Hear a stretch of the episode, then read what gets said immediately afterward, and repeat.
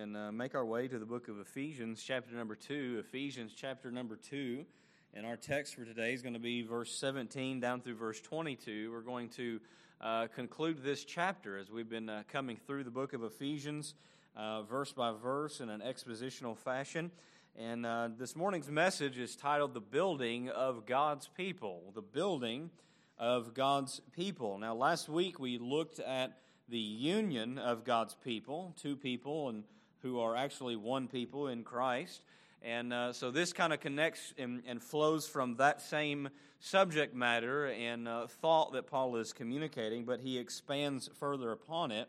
And I pray that as we look at this text, we'll see uh, the glorious truth of who we are in Christ uh, with our fellow brothers and sisters and what God is doing through his people. So let's look at verse 17 of Ephesians 2. See Ephesians 2 and verse 17 down through verse number 22. Paul the Apostle writing and says, And he came and preached peace to you who were far off, and peace to those who were near. For through him we both have access in one spirit to the Father. So then, you are no longer strangers and aliens, but you are fellow citizens with the saints and members of the household of God, built on the foundation of the apostles and prophets, Christ Jesus himself being the cornerstone, in whom the whole structure, being joined together, grows into a holy temple in the Lord. In him you also are being built together into a dwelling place for God by the Spirit. As we kind of recap a little bit as to what we looked at last week and how it flows into this week's message, who are the people of God? Who are the people of God? Well, there are many in this world who want to be known as the people of God, but not all people in this world are the people of God. As we saw plainly in our text last week, God makes clear that his people are those who are in Christ.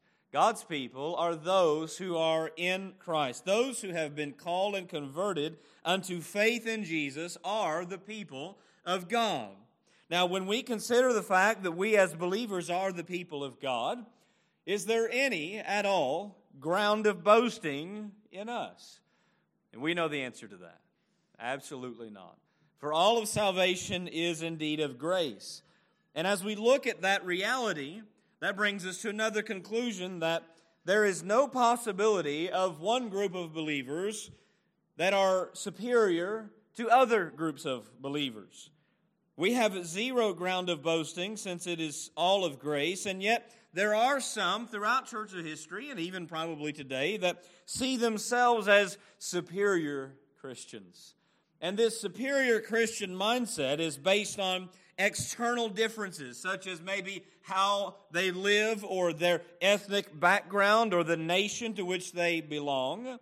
This was a real issue in the early church. And it continues in some fashions to be an issue in the modern church. Now, when it comes down to it, is there a distinction between some believers from other believers? The answer is no. There is no distinction. And Paul makes this point clear upon the reality of the tension that used to be between the Jew and the Gentiles. The Jew and the Gentiles, they used to be at odds with one another. But Paul makes this point plain to us that all believers, both Jew and Gentile, they are one people under one God in Christ. You know, growing up with a sibling, my sister and I used to battle each other over about everything when we were young. And if you have siblings, you're probably in the same boat as I was. We would aggravate each other to no end, trying to get each other in trouble, and thought we were better or more deserving than the other. I used to joke with her and tell her, "Well, you're just adopted, and I'm the real child." And and uh, so we, well, there was there was always a, a, a sibling rivalry. It's that way in any home. But as we grew up, knowing we were one family, we, we come to realize we're one family from the same parents. And as one family, we're meant to encourage, enjoy, and build up each other. And we knew this all along in our hearts, but our childish understanding kept us from enjoying unity as young children. And that's typically how it goes. I'm watching Jubilee and David right now, and let me tell you, it's war all the time. Every now and then they'll get along, but usually they're trying to outdo the other and uh, trying to show one as being guilty or one as being superior. That's the same mindset that uh, really we see was prevalent between the Jew and Gentile before the cross and even sometime afterwards. We see Jews and Gentiles at odds with another. The Jews, they were God's chosen people whom God had gave his covenant promises through. Gentiles were a lesser people in the Jewish mind, so uh, there was always that contention. But here's what Paul makes plain, and we'll get to this throughout the text. We've already seen it last week, is that Christ has changed all of that distinction with his death and bloodshed.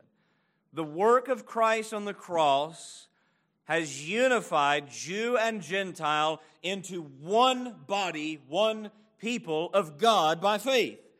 He says in verse 13, realm of the Gentiles, those who were far off, far from God, far from Christ, far from the covenants, have been brought near by the blood of Christ. And so the Jew and Gentile in Christ are one people that God has formed together. And Christian, this is a glorious truth that we will rejoice in for all of eternity. All of us in heaven who are His. Doesn't matter where we came from, but we are all in Christ.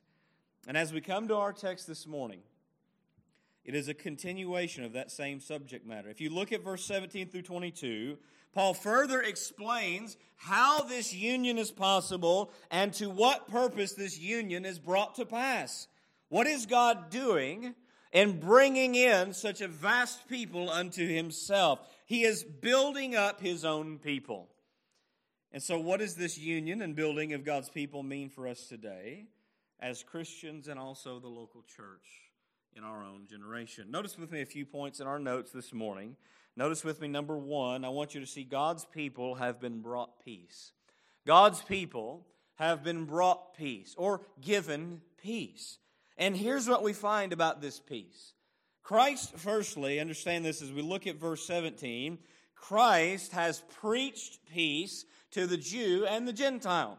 Christ has preached peace to the Jew and the Gentile. Now, we read in verse 14 how that Jesus himself is our peace and that he has accomplished peace through the blood of his cross.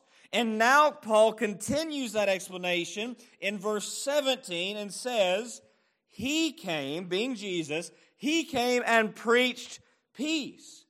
He preached peace to you who were far off and peace to those who were near.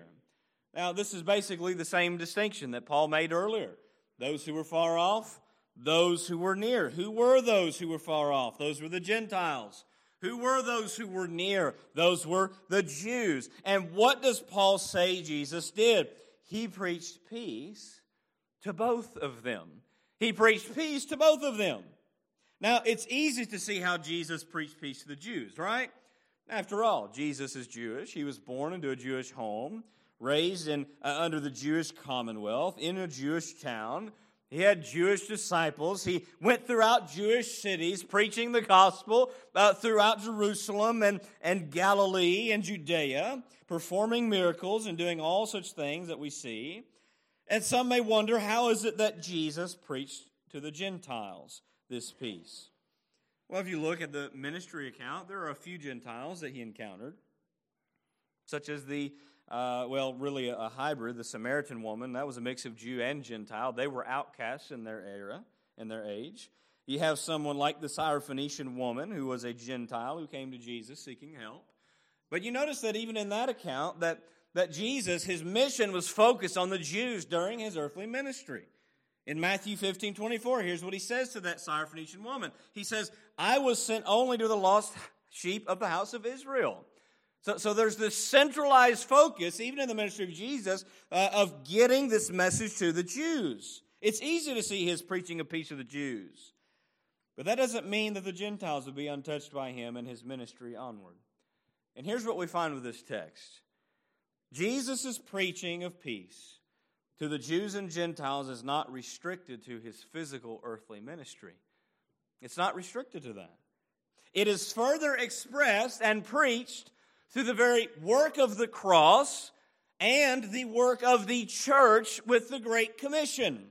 Now understand that Jesus, he never visited Ephesus in person. At least we don't have any record of that, and I'm not inclined to believe that he did. But we know this he certainly has preached to them. He certainly has preached to them. You say, How so? Through the Holy Spirit working through his church. You see, what does Paul say of the church? He says that the church is the body of Jesus, with Christ being the head of the body. And as the church goes forth into the world preaching the gospel, you understand that it is indeed the risen Savior preaching through them. For it is His word. Now, Paul knew this firsthand. When you come back to the Damascus Road experience and Paul is knocked off his high horse and Jesus appears to him, what does Jesus say to him? He says to him, Saul, Saul, why are you persecuting who? Me. You see, Jesus says, You're persecuting me, but wait a minute. Paul was, Jesus was already ascended to heaven, right? And so Paul was persecuting the people of Christ. Jesus identifies himself with his church. He says, You're persecuting me. So understand that persecuting the church is persecution of Christ himself.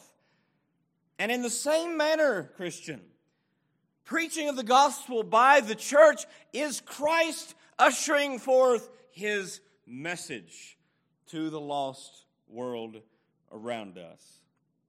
Now, Paul the apostle put it this way, in 2 Corinthians 5:20. He says, "Therefore we are ambassadors for Christ." Notice this, God making his appeal through us. God making his appeal through us. We implore you on behalf of Christ, be reconciled to God. So, notice what Paul is saying. We as Christians, we are ambassadors, we are representatives of the Lord Jesus Christ.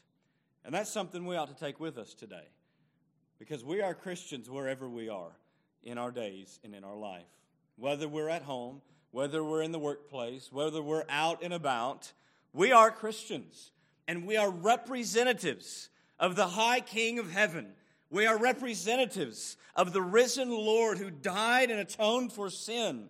And he will later tell the Ephesians themselves that as they take up the armor of God, part of that armor is indeed the gospel of peace, likened to the shoes that we wear.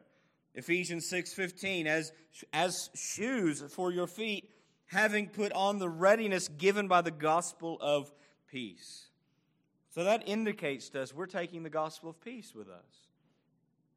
Now when Paul quotes this, he's alluding to the Old Testament reference to God's intended work through the Messiah. Now there's various references throughout the Old Testament that the Messiah and his work it would not just be for the Jews, but it would be a light unto the Gentiles. A light unto the Gentiles. And he says in Isaiah 49 6, the passage that Paul is alluding to here peace, peace to the far and to who? And to the near. To the far and to the near, says the Lord, and I will hear them, heal them. So you understand that, that Jesus has not only achieved peace, on the cross, but has also announced peace to his people, both far and near. And this he has done through his coming, through his cross, and through his uh, church. As Charles Hodge rightly comments on this, Christ announced that peace with God had by the cross been secured for those afar off, the Gentiles as well as for the Jews, those who were nigh. So the cross of Jesus is the preaching of peace to the Jew and the Gentile. Jesus is preaching through them. And therefore, remember this, Christians, also, that when you preach Jesus and one rejects the preaching of Jesus, it is not you they are rejecting, it is Christ Himself they are rejecting. Don't take it personal. If you share the gospel and someone rejects it, It is not you they reject, it is Christ. And you're part of Christ. So, in a sense, there's a connection there. But at the core of this, it is Christ who they reject. So, let us take this message of peace in Christ to all people, regardless of what their response may be, because we know that Christ is claiming his own unto himself. So, notice with me, secondly, in the realm of this peace, Christ not only preached peace to the Jew and Gentile, we find that Christ has established peace in the triune God, the Trinity. And I, I, love this verse, this one small verse in verse 18. Notice what he says here. He says, For through him we both have access in one spirit to the Father. You understand that this is proof of the peace that has come to the Jew and the Gentile. This is evidence, this is proof. We both have access through Christ by the Spirit to the Father. Now, notice that he's saying this that both have access. Not one discounting the other, but both. One group does not have access while the other doesn't, nor does one group have better access than the other. They both have equal access to God as the people of God. Now, within our home, there is not one child that we love more than another, nor is there one child that we treat more favorably than another. Though our children have differing qualities and appearances and different offenses, many that we cannot count, each of them is our own child.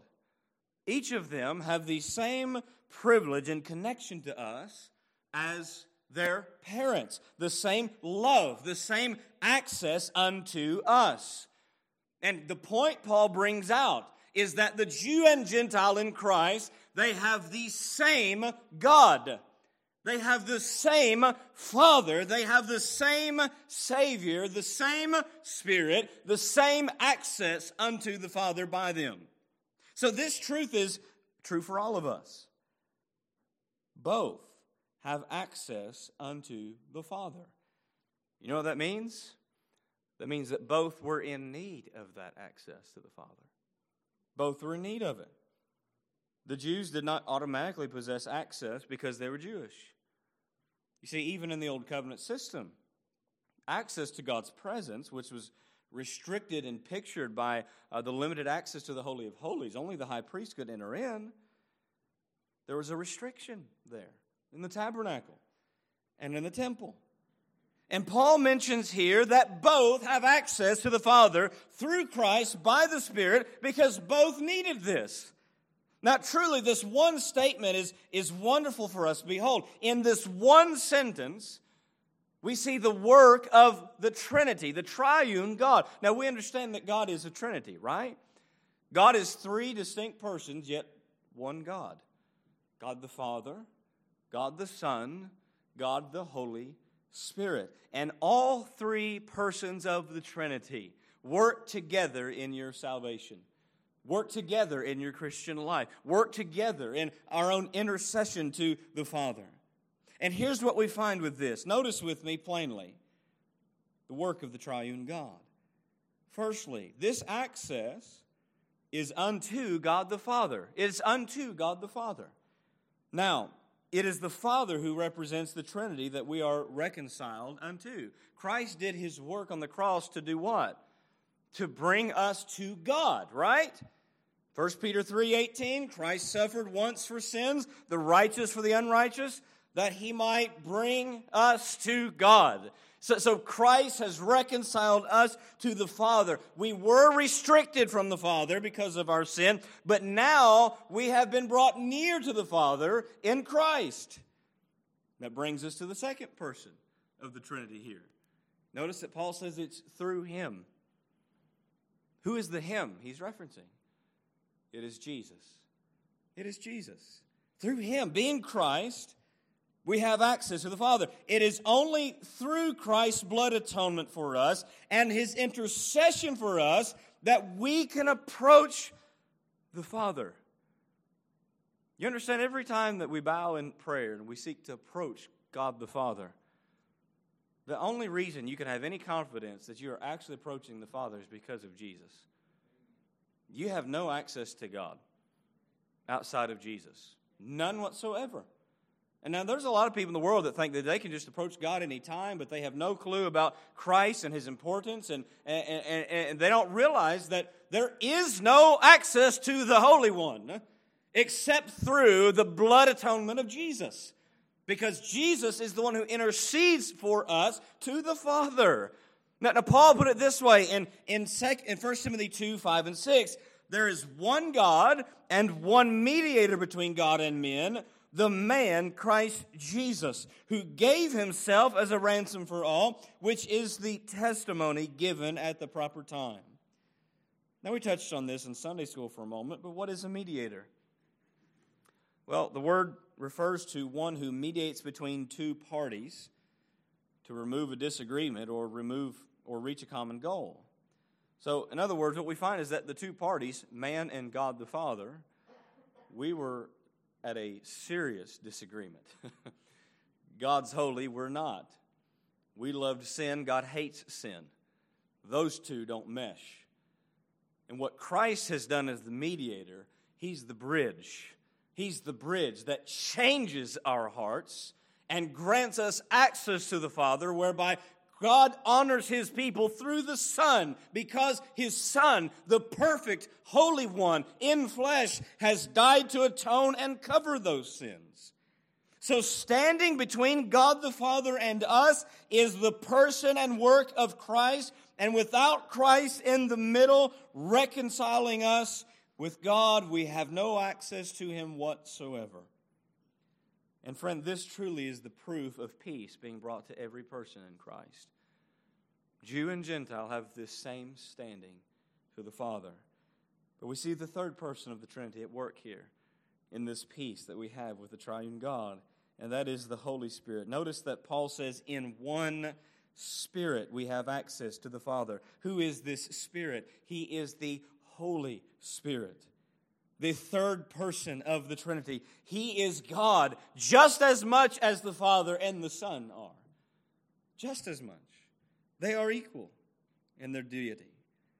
And here's the glorious truth is that the Holy Spirit indwells the people of God, enabling them access to the Father, guiding us unto the throne of grace. Now listen to what Romans 8 says. Romans 8 verse 26 and 27.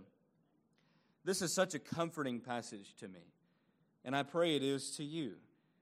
Paul says to these believers, likewise, the Spirit helps us in our weakness. Any of us have weakness? We go through times of weakness. And who is it that helps us in this weakness? It's the Spirit of God. But notice how He helps us. For we do not know what to pray as we ought, but the Spirit Himself intercedes with groanings too deep for words. Have you ever been in such weakness that you don't even know what to say or how to even pray? The Spirit knows. And he intercedes with groanings and words that are groanings too deep for words. Notice, and he who searches the hearts knows what is the mind of the Spirit because the Spirit intercedes for the saints according to the will of God. You understand, there's times we don't even know how to pray right. And it's the Holy Spirit that enables us to pray according to the will of God in our weakness, in our struggles. He guides us and enables us to approach the Father even when we have no right words to do so. And as you look at the work of the Trinity, it is glorious to behold. For His work in us has gone from eternity past to eternity future. All that we are and all that we do, we owe to the work of the triune God. Charles Hodge rightly says again Christ by his cross has reconciled them, both Jews and Gentiles, unto God. The distinction between the two classes is abolished. United in one body, filled and guided by one Spirit, they draw near to God as His common children. And friend, this is what peace has brought. This is the peace that we have. That Christ he has achieved peace at the cross. He has announced peace through the message of the gospel, and he has applied peace to all of his people. Now, how else does this further affect us in the building of God's people? Notice with me number two God's people have the same position. God's people have the same position. Now, I want to break this down for you here and, and show you two aspects within two verses. I want you to see, firstly, the blessing of their position, the blessing of the position of God. Now, since Jew and Gentile are in Christ by faith, this places them in the same exact position before God. And to convey this truth, Paul is going to use three word pictures, three illustrations to show the position of every person in Christ. These pictures are going to include a citizen of a nation or kingdom, a member of a family, and a stone in a temple.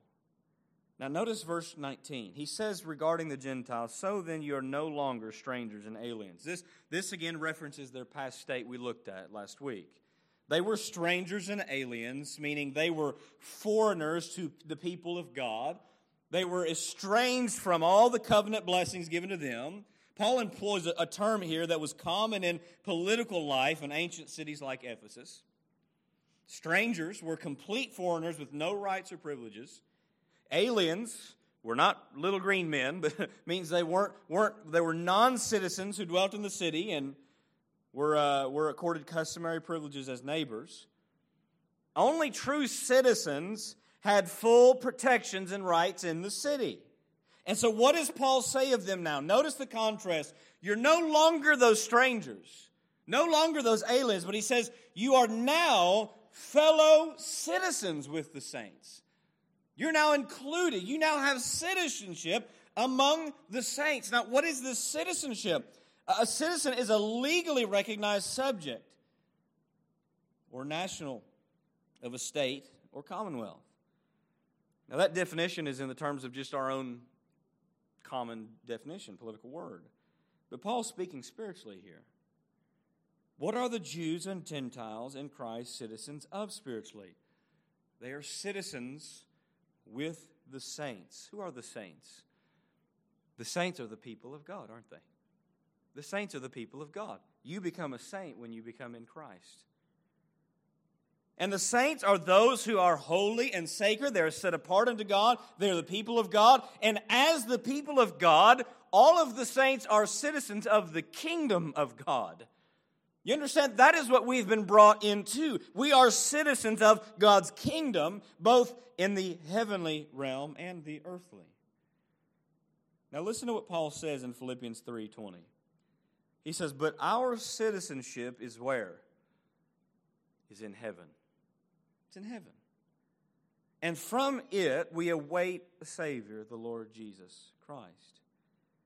You understand? Our citizenship, first and foremost, is belonging to heaven, belonging to the people of God, the kingdom of God.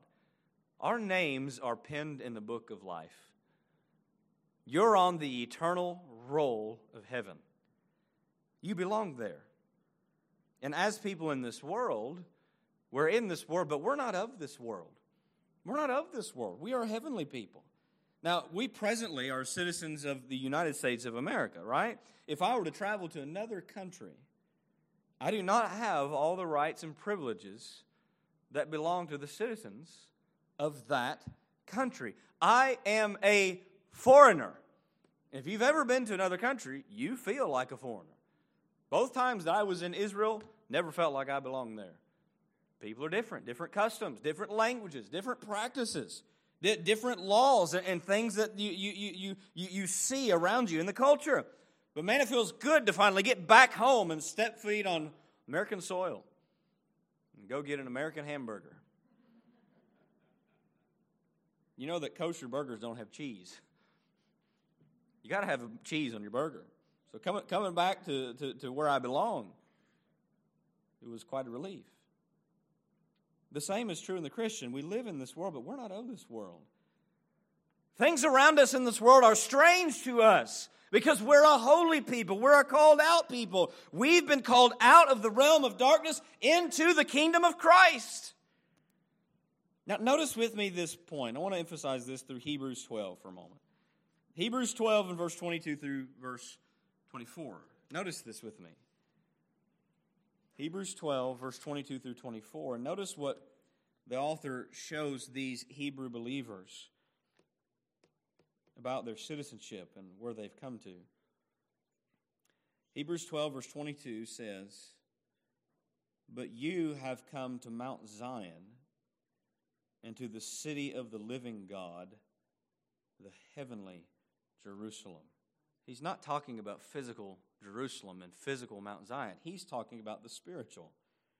You have come to Mount Zion and to the city of the living God, the heavenly Jerusalem, to the innumerable angels in festal gathering, and to the assembly of the firstborn who are enrolled in heaven and to God, the judge of all, and to the spirits of the righteous made perfect, and to Jesus, the mediator of a new covenant, and to the sprinkled blood that speaks of a better word than the blood of Abel. Look at that heavenly description we have of where we've been brought into. No longer is the kingdom of God identified with one particular people or place as it was under the old covenant. His kingdom is found wherever Christians are and continues to increase as more sinners are brought unto Christ. The kingdom of God is ever expanding, and our citizenship is sealed in that kingdom.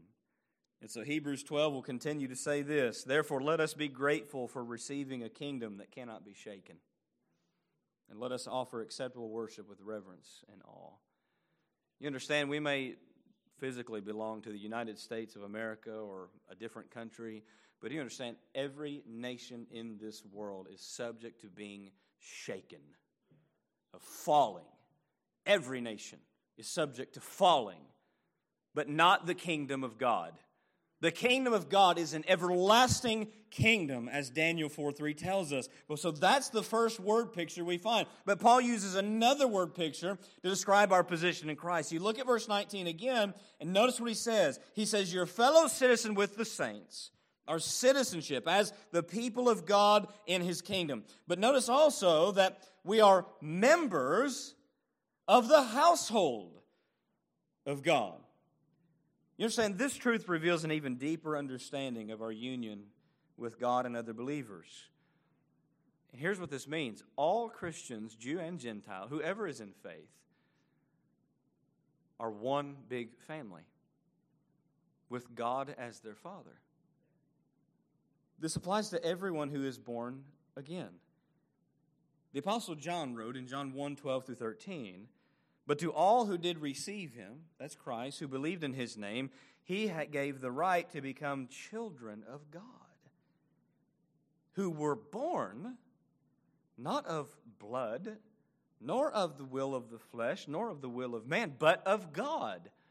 So, so you see that the, the, the flow here is that we who received Christ are made children of God, and the reason that we received Him and are made children is because we were born again.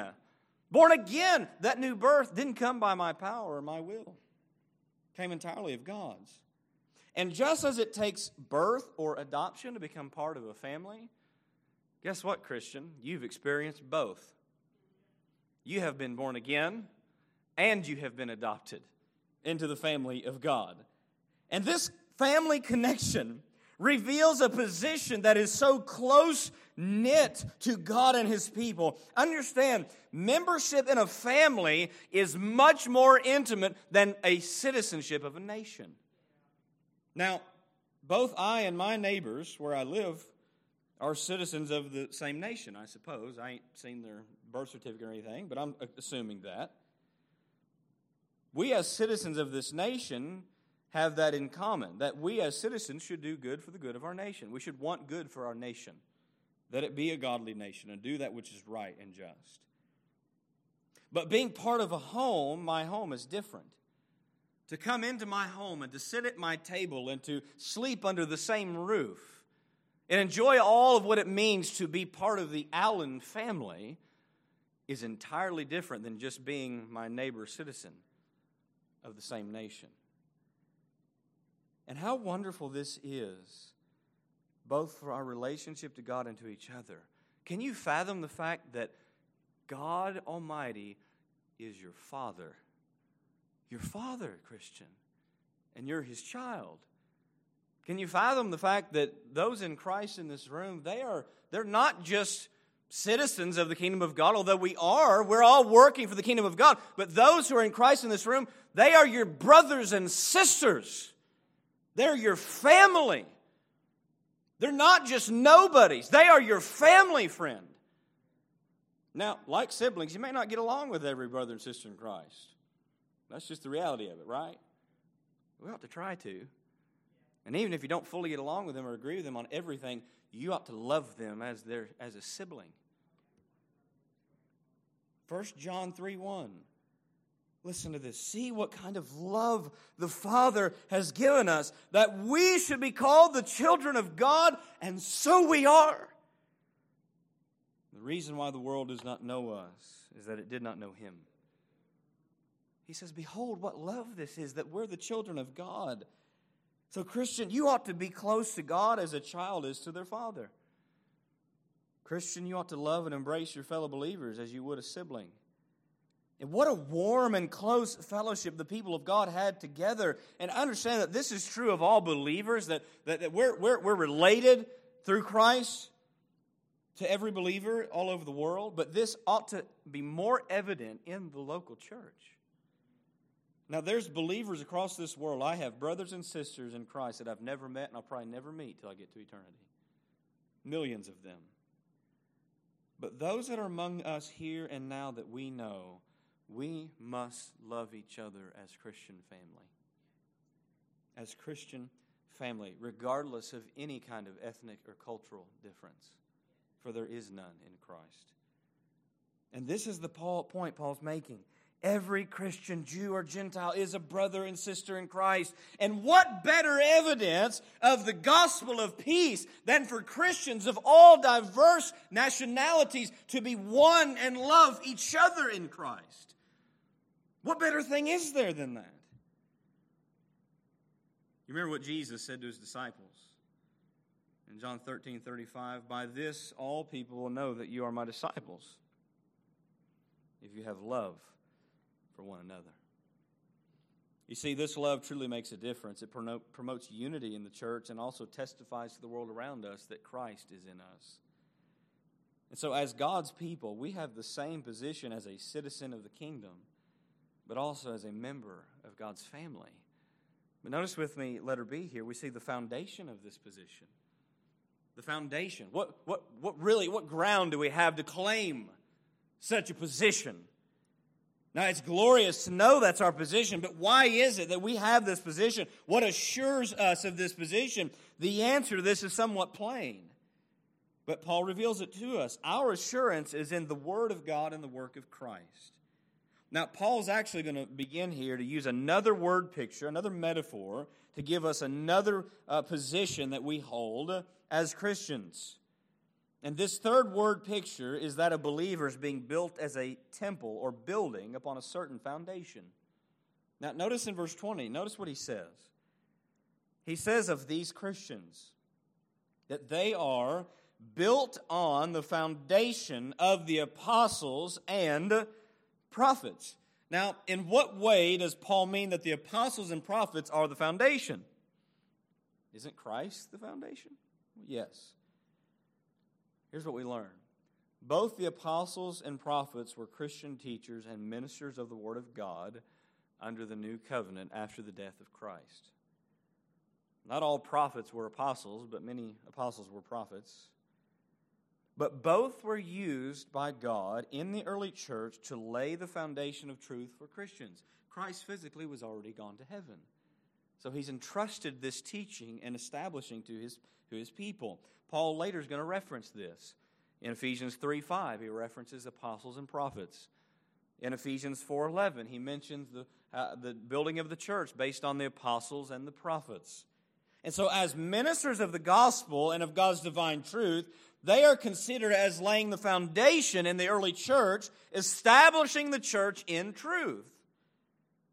We read of the early church in Acts 2:42. We see a reference to this. They devoted themselves to the apostles' teaching and the fellowship to the breaking of bread and of prayer. So you see the role that they're playing. But their role in laying a solid foundation of truth for the early church does not eliminate the Lord Jesus as being the true foundation of the church. Now, Paul put it this way in 1 Corinthians 3 9 through 11. He said, For we are God's fellow workers, you are God's field, God's building. There's that same picture, right? According to the grace of God given me, like a skilled master builder, I laid a foundation, and someone else is building upon it. Let each one take care how he builds upon it. For no one can lay a foundation other than that which is laid, which is Jesus Christ. So you see, Paul says, I'm laying the foundation, but the foundation is Jesus. A dual nature there in which Paul would establish a church. And this shows us the immediate connection to what Paul says next. Notice what he says. We're built on the foundation of the apostles and prophets. But notice this last statement. This is a key. Christ Jesus himself being the cornerstone. Jesus is the cornerstone. You say, well, what's that mean? What's the cornerstone? The cornerstone was the major structural part of ancient buildings. You couldn't have a proper building without it. It had to be strong enough to support what was built on it. It had to be precisely laid because every other part of the structure was oriented to the cornerstone. The cornerstone was the support, the orienter, the unifier of the entire building. And Paul says this is what Jesus is Jesus is the cornerstone of God's kingdom. He is the cornerstone of God's family. He is the cornerstone of God's building. He is the true foundation on which all of it is built. Christ alone, friend, holds everything together. If the church and the kingdom and all that we look at here, if it was laid on the foundation of men with men as the foundation, it would crumble, crumble, crumble. That Christ is the cornerstone is clear from Scripture. It was prophesied that he would be this. Isaiah 26, 28 and verse 16 says, Isaiah writes, Therefore, thus says the Lord, Behold, I am the one who has laid a foundation in Zion, a stone, a tested stone, precious cornerstone, a sure foundation. Whoever believes will not be in haste. You see, this cornerstone is immovable, it is solid. This cornerstone was rejected by unbelieving Jews. But those who believe are placed on this immovable foundation that cannot be shaken. We see this as Peter preaches to the Jews in Acts 4 11 and 12. He says, This Jesus is the stone that was rejected by you, the builders, which has become the cornerstone. And there is salvation in no one else, for there is no other name under heaven given among men on which we must be saved. Friend, you understand that your salvation all rests upon union with Christ. If you do not have Christ as your eternal salvation, He's not a foundation to you. You have no foundation other than Jesus. It must be in Him alone. And so, what a joy it is to know that all of God's people have the same position in God's kingdom and family, resting on a sure foundation. Now, this leads us to the third and final thing here, and I'll be brief. I want you to see that God's people are also, they are the place of His presence. God's people are the place of His presence. We see that we've been likened to citizenship and family membership, and we're being built into something. This is the foundation being built into something. And here's what we find is that God has built His people into His temple. He has made His people His temple, His dwelling place. Notice what he says in verse 21 as he continues this sentence. He says, In whom the whole structure, being joined together, grows into a holy temple in the Lord. Now, this is where Paul expresses further the word picture of the people of God as the temple of God. We're familiar with the concept of the temple, right, in ancient Judaism? The tabernacle, then the temple, was the place where God proclaimed that he would meet with his people, he would dwell among his people. When God gives instructions for the tabernacle, back in Exodus 25 8, he said, Let them make me a sanctuary. Why? That I may dwell in their midst dwell among them, right? And so God would dwell among his people by means of this physical temple. And the Jews were very familiar with this. For nearly a thousand years, the temple was the focal point of Israel. From Solomon, then that one was destroyed, then to Zerubbabel, the rebuilt one, and then the renovated one by Herod. The temple was the centerpiece of their religion. And even now, what is it that the Jews long to do? They long to rebuild a physical temple in Jerusalem. But what has Paul declared here? What does the New Testament teach concerning the temple of God? Paul says that God's people are his temple. So, so you understand with the new covenant, God used to dwell among the people, but now God dwells in the people. He dwells in the people by way of the Holy Spirit. Now, now we see this in three distinct ways. We glean application from this, but first understand this. The individual believer is the temple of the Lord. This is so key for us. 1 Corinthians 6, 19 and 20. Do you not know that your body, your body is a temple of the Holy Spirit within you, whom you have of God? You are not your own for you were bought with a price, so glorify God in your body. Christian, take that to heart in the practical life in which you live. Your body is the temple of God. Everywhere you go, God goes with you. Don't ever think that you escape His presence, that you somehow are getting away with something. If Christ is in you, He's in you all the time. Your body is the temple. Secondly, we see the local church is the temple of the Lord as believers assemble. 1 Corinthians 3 16 and 17. Do you not know that you are God's temple? He's speaking to the church as a whole. And that God's Spirit dwells in you. If anyone destroys God's temple, God will destroy him, for God for God's temple is holy, and you are that temple. God takes the purity of his church seriously. We're the temple of the living God. He takes his local church with great seriousness.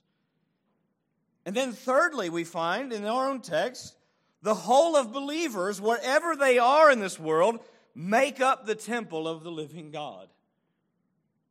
Now, this certainly points to a universal and future sense in which all believers will be gathered together at, one, at, at a certain point. But this is what Paul is referencing as he's speaking in the broad sense of all of God's people, of Jew and Gentile. Paul speaks of his temple as the whole structure being joined together as one temple. The whole structure fitted together with Christ as the cornerstone. And how does Paul describe this temple? Notice what he says in the last part of this verse. He says that it grows into a holy temple in the Lord. The temple of God is holy. How holy was the physical temple in the Old Testament? You didn't enter in without the blood, and only priests could enter in. But now in the new covenant, what do we find? We are believer priests. And we are a temple of God Himself. We are made holy by Him. And this challenges us not only to understand our holy state by our position, but that as part of God's people, we should also be holy in our practices, how we live our life. We need to remember our holy nature as His temple. But notice letter B. And lastly, we see that God has built His people as His temple. But notice that God continues building His people as His temple. He's, he's still doing it. He's still doing it. Notice verse 21. In him you also are being built together into a dwelling place for God by the Spirit. We saw in verse 21 that it grows, it's growing.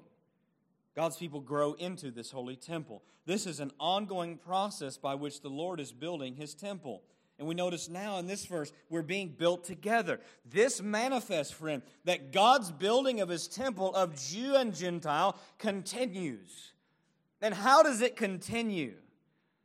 Continues because God's not through bringing all of his elect to himself. All of the stones that make up his temple, wherever they are throughout the entirety of the world. You see, God's temple is comprised of living stones, not dead stones. It's no longer physical, it is spiritual, it is alive, it is organic. And therefore, as God's temple, we grow and live unto Him, offering Him spiritual sacrifices of worship and obedience. Now, notice one final text as we close in, in 1 Peter 2. This is a, a direct tie where Peter uses the exact same imagery for the people of God. 1 Peter chapter 2, and look with me at verse 4 through 9, just briefly. We're almost done. Notice that what he says here to these believers. He says, As you come to him, a living stone, rejected by men, but in the sight of God chosen and precious, talking about Christ, you yourselves, the Christians, like living stones are being built up a spiritual house to be a holy priesthood to offer spiritual sacrifices acceptable to God through Jesus Christ. For it stands in Scripture Behold, I am laying in Zion a stone, a cornerstone, chosen and precious, and whoever believes in him will not be put to shame. So the honor is for you who believe. But for those who do not believe, the stone that was the builders rejected has become the cornerstone and a stone of stumbling, a rock of offense. They stumble because they disobey the word as they were destined to. But you are a chosen race, a royal priesthood, holy nation, a people for his own possession, that you may proclaim the excellencies of him who called you out of darkness into his marvelous light. Peter goes into a little more depth than Paul does, but man, that's a rich truth for us. We're living stones. What a picture this is of the Christian. Living stones, being made a spiritual house, a holy priesthood to offer spiritual sacrifices. This is the building of God's people together. Jew and Gentile, into one glorious temple. And what does this mean in regard for us in our Christian life, in our own church? Here's what we need to realize every Christian counts. Every Christian counts. The church needs every believer's unique makeup that God has made them into, their own talents and time and treasure. God has called all of us uniquely and uses us as He pleases. And all believers need to be connected and active in worship and serving the Lord in and through the local church. So, the building of God's people, it is a marvelous truth. God has united two people groups into one through Christ, making them His kingdom citizens, making them members of His family, making them stones in His temple. And let us today who know Christ embrace these truths and live them out. And friend, today, if you do not know Christ, understand that you do not have a foundation to sit upon. Christ is the cornerstone. And if you do not believe in Him, if you do not believe in Him, you have no foundation for your life and eternity. Christ is salvation alone. And I would urge you today, if you don't know Christ and you see that you are sinful and in need of this salvation, look to Him in faith. Believe in the Lord Jesus Christ, and you will be saved. Let's stand to our feet and we'll have a closing song. Father, we bow before you and we praise you, Lord, for the great truths that your word has revealed to us this morning. Father, it's hard for us even to fathom the fact that you have made us into this people. that we are yours, that we are members of your family. We're your children. We're your brother. We are brothers and sisters with each other. That we're citizens in your kingdom that never will be shaken and will always remain and continue to expand. We're stones in your temple that you dwell in, holy temple. Father, help us as Christians to rejoice and remember who we are in Christ, that all of our foundation rests on Jesus alone. And if there's someone here today that's unsure of their salvation, I pray your Holy Spirit draw and convict and bring them to faith alone in Christ alone by your marvelous grace. We pray these things in Jesus' name.